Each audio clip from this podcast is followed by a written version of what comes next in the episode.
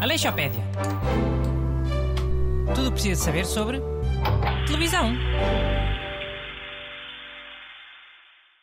Bom dia. Vamos lá a mais uma emissão disto.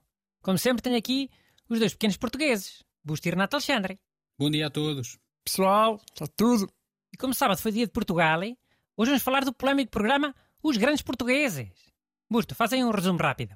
Uh, os Grandes Portugueses deu em 2006 e 2007 e era baseado no programa 100 Greatest Britons, da BBC. Uh, e, e, o conceito era as pessoas escolherem as 100 maiores figuras de Portugal, uh, através de votações por telefone ou online. Já, yeah. e Portugal foi eleger o Salazar, feito estúpido. Votar num ditador, já, yeah. moeda lógica, lol. Ganhou e foi à vontade.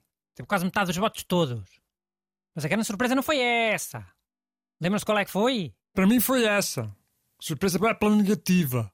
Estás a falar daquilo da eleição do ator Hélio Pestana em 79 lugar? Claro. A grande surpresa foi essa.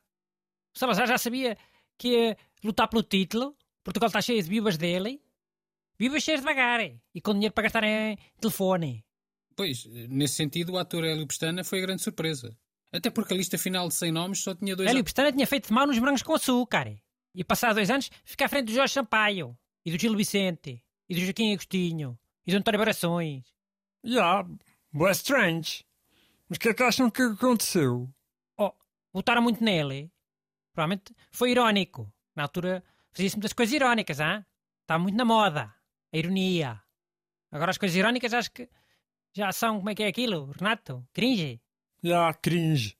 Olhem, uh, além da versão portuguesa, houve versões em muitos outros países. Eu queria começar... Eu gostei da versão brasileira o maior brasileiro de todos os tempos. E a melhor parte... Quem ganhou? Chiu! Foi o Chico Xavier.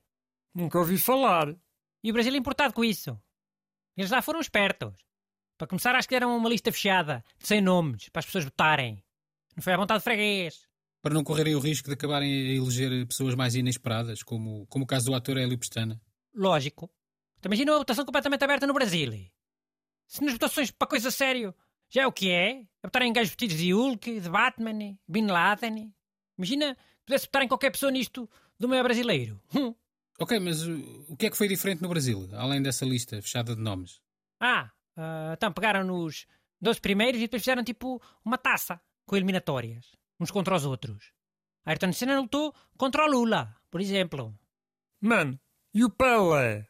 Pelé perdeu nas eliminatórias, os quartos finais, contra Juscelino Kubitschek. Depois houve as meias finais e, e a grande final era com três pessoas. Foi o Chico Xavier, o Santos Dumont e a Princesa Isabelle.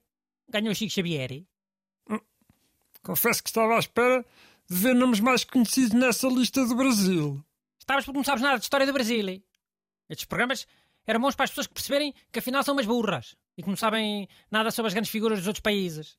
Hum, não sei. Quer dizer, em Inglaterra ganhou o Churchill. Toda a gente conhece. Eh, nos Estados Unidos foi o Ronald Reagan.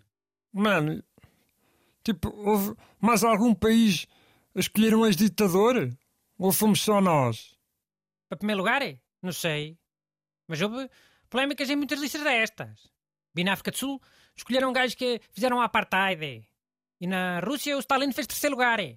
Polémicas houve sempre, nem que fosse de outro género. Olha, na Irlanda, por exemplo, o ator Liam Neeson ficou à frente do Oscar Wilde.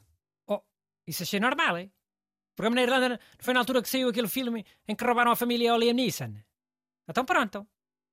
Olha, a polémica foi na Alemanha. Sabem os Modern Talking? A banda? Claro. Sim. Os Olha que o gajo louro dos Modern Talking ficou em 30 lugar. E o gajo moreno nem sequer apareceu na lista final. Uma lista com 200 pessoas. E então? Qual é a polémica?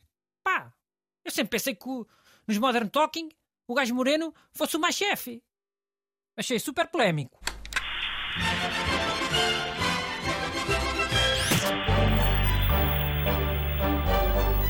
Aleixopédia. Tudo o que precisa saber sobre televisão.